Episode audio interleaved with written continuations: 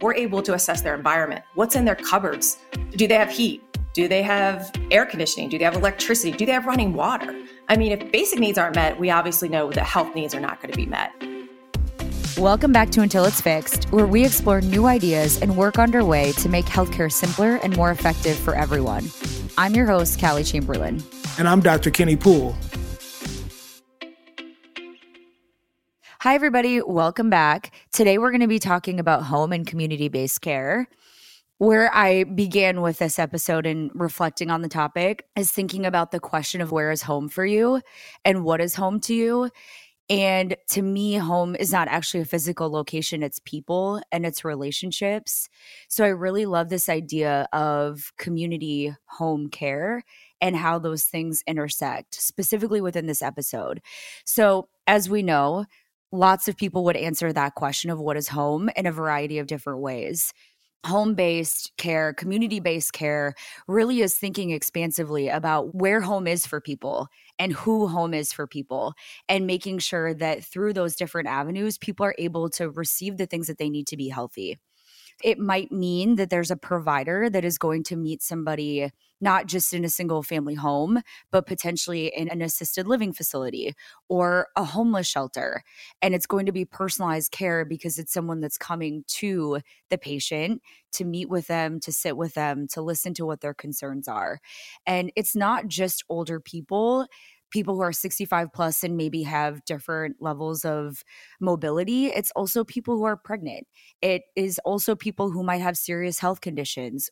And being able to think expansively about home and community really connects into this idea of community and home based care that we're going to get into in this episode. The other thing to reflect on is that people's homes are such intimate spaces it's where they're living, they're working. I mean, during COVID, we started to think about our homes a little bit differently. And from a health perspective, it's also where these really important health decisions are being made. And it's where the conversations are happening about what type of care we want to receive, what's important to us, what type of provider we want to interact with, what type of food we have in the fridge. I think about the home as being able to facilitate those social interactions with family, with friends, which is also such an important part of communal health and well being. From that perspective, it's even more interesting to me that we're starting to think about people's homes as a space where we can provide healthcare in a really interesting, different, and meaningful way. For me, as a birth doula and a end of life doula, that makes sense, right? A lot of my work is going to meet people where they're at literally being inside their homes. And what I've noticed is that being able to be with them in that space facilitates such an intimate relationship because we're not just going to go through a really intense experience together and know that that is something we're preparing for but i'm also getting to see them in their space and that helps deepen a connection in a way where i feel much more a part of that person's life and also better able to support them because i understand the context in which they are coming from I also had the experience of before my grandmother died, having her receive in home care. And that person who was coming to the house became a part of my family's experience with my grandmother and therefore she became a part of our family too. She came over every day, she would give my grandmother baths, she would talk to my dad, they would coordinate care, they'd talk about medication and in so many ways she was like our trusted resource because she knew what was happening with my grandmother. She had specific training, so she had insight we weren't able to observe. And she was with her in a way that was just not really possible for our schedules.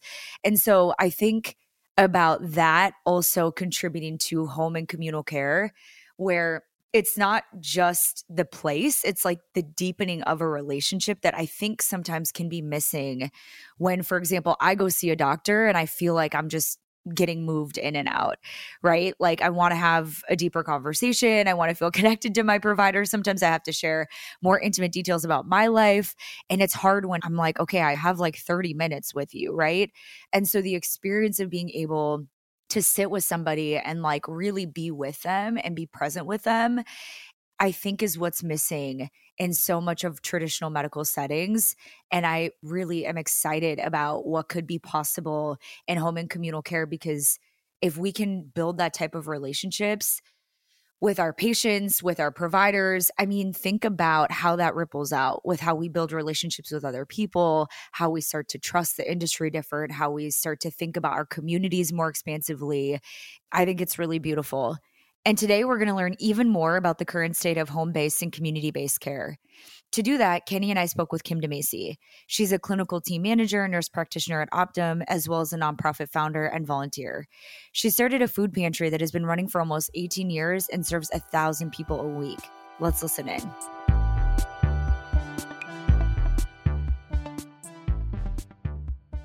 We've been excited to learn more and want to say thank you for being a part of this and giving us your time today. Well, thank you guys for the privilege.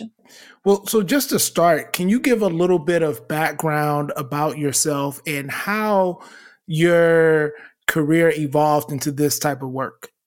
Yeah, so I was an RN and I worked in ICU in a hospital for over 20 years, and I just was looking for something different. And I started with hospice and palliative care in the home. It was really an exciting opportunity to see people in their own surroundings. When I found Optum House Calls, I was like, somebody finally gets it that preventative care is so much better than trying to fight all of these diseases and, you know, give pills to people and different things. So I think the prevention side of it was what really excited me.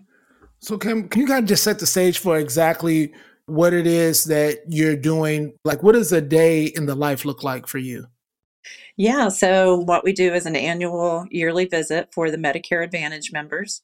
We go over their immunizations, we go over their screenings that they need for their age, give them education, help them to understand why they're taking certain medications and the importance of taking them.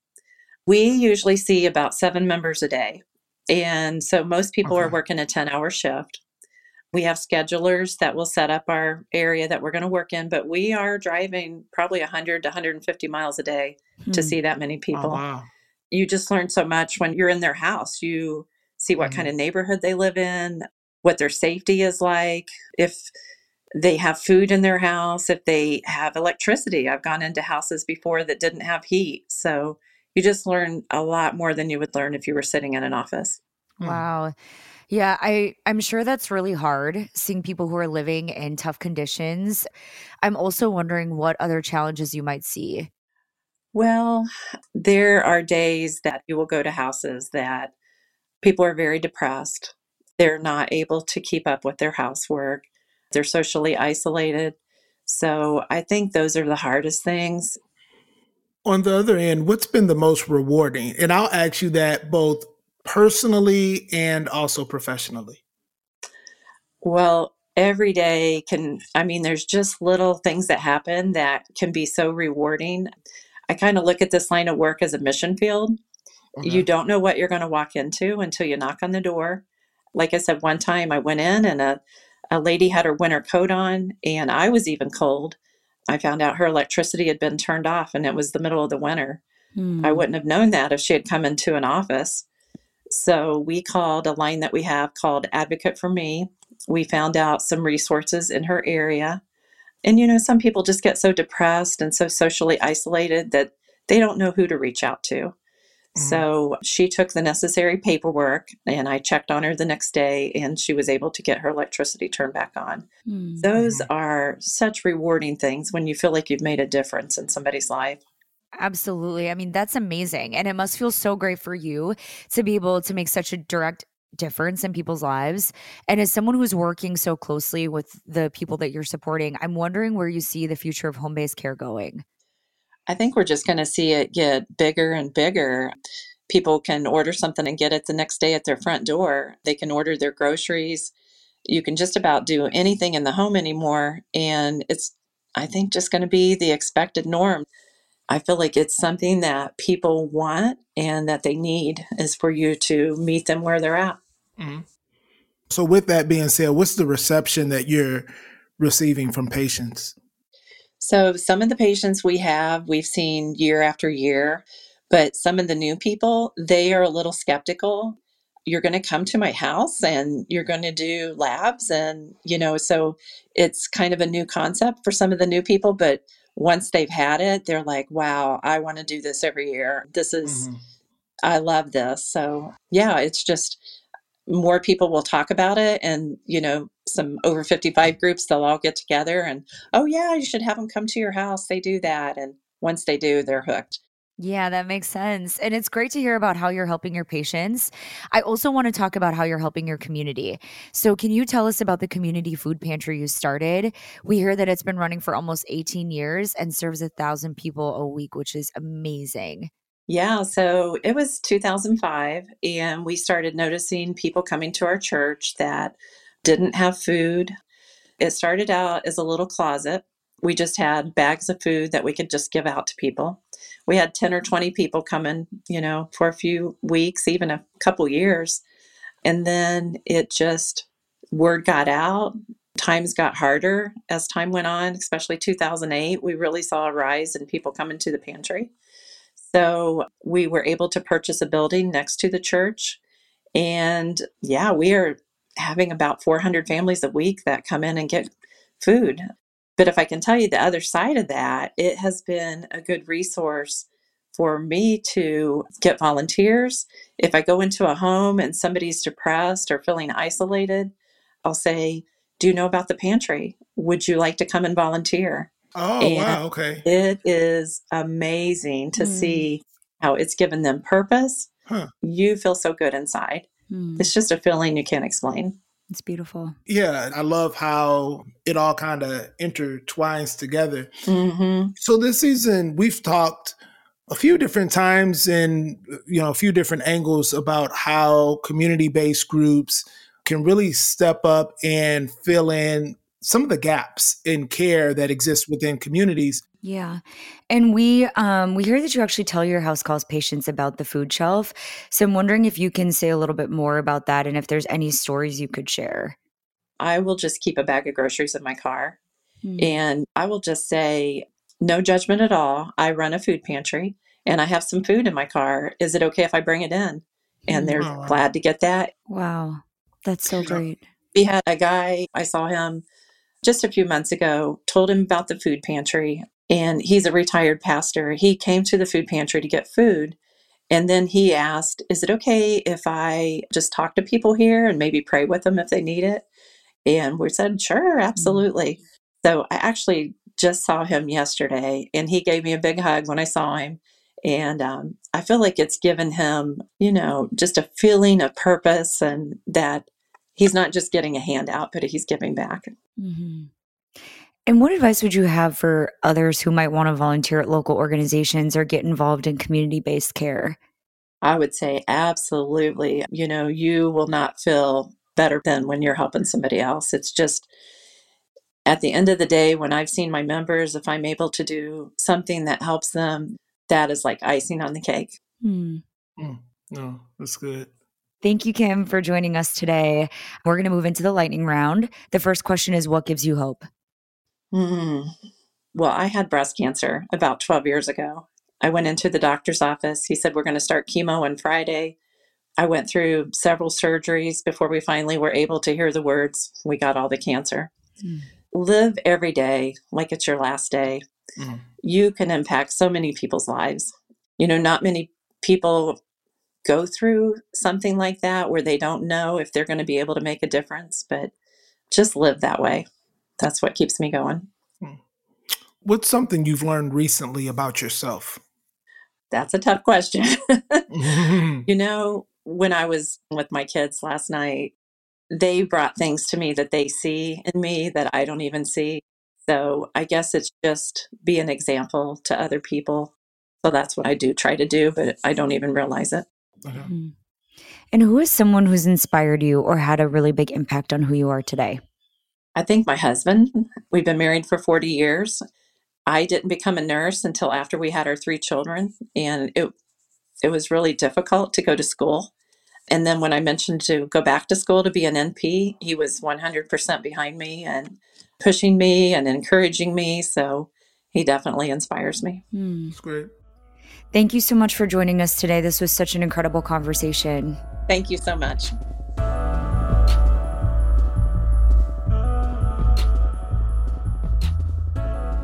So, what I really loved about this conversation with Kim is that she shares so much of her heart. And it's clear it's not just a profession, it's something that she really genuinely cares about. I was particularly touched by her sharing that she drives around with a bag of food in her car and that she will bring that into the different people's homes that she works with.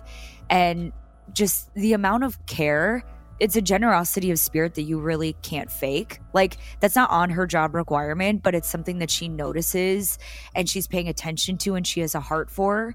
And I think that translates into her creating the food pantry, which also allows her to just deepen her relationships across community and also to provide opportunities for the people that she works with to come volunteer, to like be connected to other people in their community too, the other thing I thought about is the fact that nurses drive 150 miles to give care.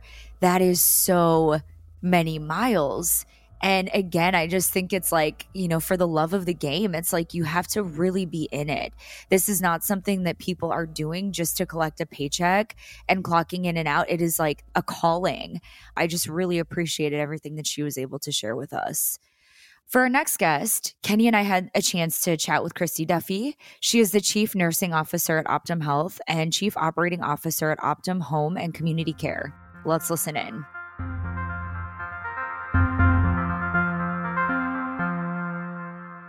I'm really excited to talk to you. I'm just really intrigued about care at home and community care. So thank you for giving us your time.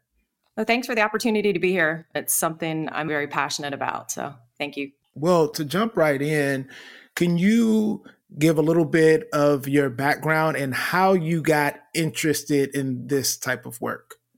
Sure. So, a little bit of my background I've been a nurse for over 25 years. I worked in the hospital setting and then went back to school to become a nurse practitioner. So I'm a board certified geriatric NP.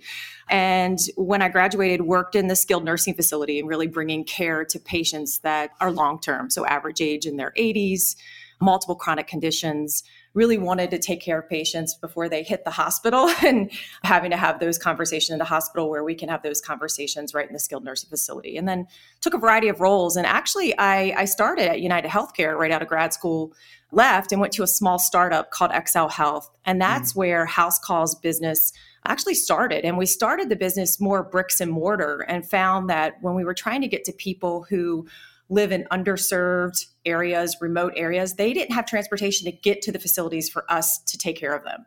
And so that's where we brought house calls to them. And so we started that in about 2009. And then in 2012, Optum actually bought XLHealth, and we've been able to take it to scale. Nice. So, how does home based care work? Who's the typical patient or consumer, and who typically provides it?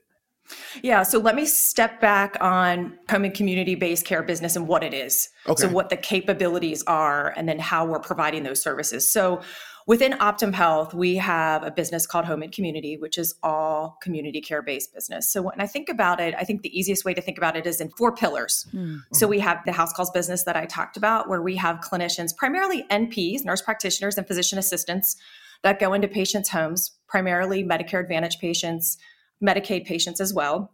And we do annual wellness visits. Mm-hmm. And actually, we are the largest provider of in home visits in the United States. Mm-hmm. Last year, we completed more than 2.29 million in home visits.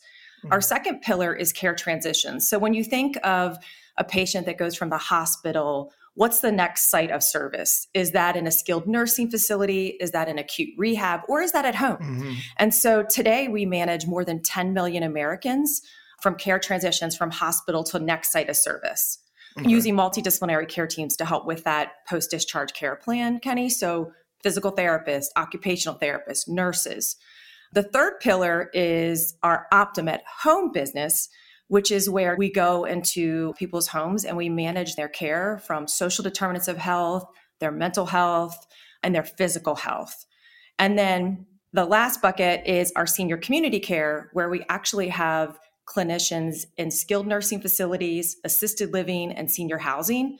And so we're working together to ensure that we're bringing care to those people who need it the most. And what we found is more and more people want us in their home. Mm-hmm. And what I would say is, I don't think gone are the days of bricks and mortar facility based care, don't get me wrong. But I think as we think about what we want, we want choice.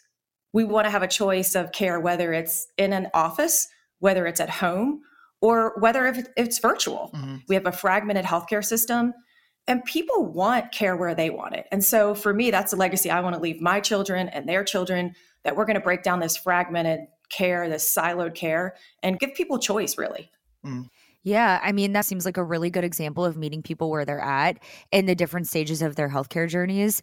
I'm also wondering, it sounds like it's a lot to keep track of. So, how does technology help? Yeah, I would say, honestly, we live and die by technology. I mean, at the end of the day, Today, I have 11,000 clinicians in our home and community based care team. When I talked about those four pillars patient assessments, care transitions, senior community care, and Optum at home we have to ensure that we are connected and that the information the clinicians needs are at their fingertips. But just talking about technology as well, I would say with the pandemic, with COVID, one of the things that was exciting about it is that we moved really fast and mm-hmm. we saw everything as the glass half full versus half empty and we could do anything and we stood up virtual visits like in a week mm. and what we're finding is people want that choice mm. we're also finding that people who live in remote or rural areas that don't have smartphones or smart devices we're actually providing those devices for them so that 24 7 they can contact us and we can help them we're also using remote patient monitoring I would say some of the other big challenges that we face with COVID is in our skilled nursing facilities. That was really hit the hardest. And they are very short staffed with clinicians and nurses. And mm-hmm. so we've done some things as far as robotics, putting robotics in the skilled nursing facility so that we can get an assessment on a patient and know what's happening real time. And then one other thing I want to mention is we actually have rolled out something called Care Memo, where we are connecting with caregivers as well as patients and their primary care provider to have a clinical circle where we can share information and communicate with our entire care team via mobile app. That's so, great. really yeah. trying to stay on the cutting edge of how people want to be connected. It is really great to see how technology is keeping people connected and making healthcare accessible. And I recently saw that Optum doubled the number of people served through home based care. So, with such a large impact, can you speak to some of the outcomes that you've seen so far? Yeah, actually, we had a study published a few years ago about some of the outcomes, and and I'll just hit a couple of those. One is with our home based care programs, we actually saw a 14% decrease in hospital admissions. We also saw an increase in primary care provider engagement up to mm. 6%, as well as a decrease in nursing home admissions. I would like to highlight, though, when we think about some of the outcomes, which I'm really proud about when we think about health equity and getting to everyone, because mm-hmm. it doesn't matter where anyone lives, we're going to get to them. And so last year alone, we actually completed over 395,000 in home visits in rural counties, over 80,000 virtual visits, and we made more than 408,000 referrals.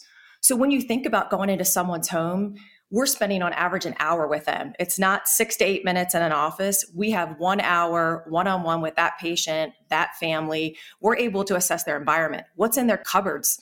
Do they have heat? Do they have air conditioning? Do they have electricity? Do they have running water? I mean, if basic needs aren't met, we obviously know that health needs are not going to be met. Yep. Those outcomes are really impressive. And as word spreads about health at home, how is your team preparing to meet the growing demand? There is such a demand and it's supply. So when you think about 11,000 people aging into Medicare every single day, and by 2030, 73 million people will be over the age of 65. Mm-hmm. We have to focus on how do we have that supply? And what I would say to you, the biggest thing is we have to practice differently. We have to work in a team based approach. And so that's what we've done with an Optum at home, where we have physicians, we have nurse practitioners, we have physical therapists, occupational therapists, behavioral health workers. We have to use the entire team. And that way we can get to everyone. But what I would say is we do have a problem on our hands. We're seeing more physicians retiring, mm. physicians coming out of school and going into specialty, not primary care we're finding for nurse practitioner school and nursing school that there's not enough professors. And actually, in 2021, 91,000 students were turned away because there weren't enough professors. Mm-hmm. One thing that we're doing at United Health Group is we are actually partnering with universities and we today are standing up our own nurse practitioner programs. Mm. Mm-hmm. We are going to be doing all of the training through Optum Health, and we will be funding their tuition so that once they graduate, they have an opportunity to work at United Health Group.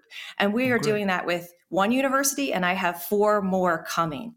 And I would say the other thing is, as I'm starting to see more and more clinicians retire, having them give back as adjunct faculty to these universities to teach students. Mm-hmm. So, really trying to grow our own so that we can get more and more people into this profession. Lastly, Kristy, do you have any personal experience or stories that you might be willing to share about you or your family using home based care? You know, I'm thinking about my son, he's 23, hurt his back, and we had to go to the ER twice. We had to get admitted once just to get the care we needed because we couldn't get into a provider's office. Mm. And think about mm. me, I mean, I'm in healthcare and I can't even get an yeah. appointment. If we yeah. had this home based opportunity, we could have had him assessed at home. We could yep. have had PT done at home. We could have missed two ER visits and got him back to work. And I think this is the next part of our journey is how we can help people navigate their care. Great. Well, that's a great way to cap things. So we have this thing called the lightning round. The first question is what gives you hope? I would say what we do at United Health Group gives me hope because, okay. like I said earlier, I want to make sure that we can make healthcare as seamless as ordering a package. You know, it's it shouldn't be as complicated, yeah. and so that gives me hope as just the breadth and depth and the people that we can touch and what we can change here. It's like no other. Yep. What about something that you've learned new recently? It's about self care. I started meditating it, it was funny. I was uh, I was in the airport, like traveling like we do, and I saw this book, "Stress Less, Accomplish More." And um, so I've really been trying to hold myself to once a day, ten minutes, just having my time okay. to clear my head, and I actually show up better versus the multitasking, going from one thing to another. And so when we talk about wellness and well-being, that's something for me that helps me with my frame of mind and how I show up finally, who's someone who's inspired you or had a big impact on who you are and what you do today? My parents. I mean, my mom was a secretary and worked in a doctor's office, and my dad was an electrician. And I used to go to the office and help my mom. And I'm the first to graduate from college. And so my parents inspired me to work hard. Uh, mm-hmm. It's kind of funny. I went to University of South Carolina to pay for school. I worked at Piggly Wiggly. Mm-hmm. Um, so you never forget where you come from and give back. And so for me, it's it's all about how do you how do you give back to others. Great. No, I like that. And I'm excited to see how House Calls evolves and you know what's going to happen with home and community. I think that it's only good things going forward. Thank you for everything as well.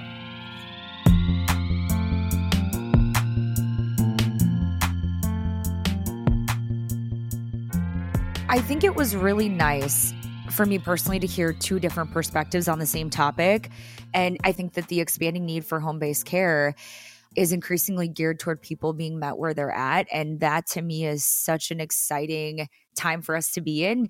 So it's really cool to think about the industry sort of stepping back to be like, wait a minute, how do we make it as easy as possible for people to receive what they need? And I think the outcomes of that in a couple years, hopefully sooner, are going to be really exciting to see. Next week, we'll be back to talk about the one thing that you can do today to help food shelves in your area, as well as to find support within your community.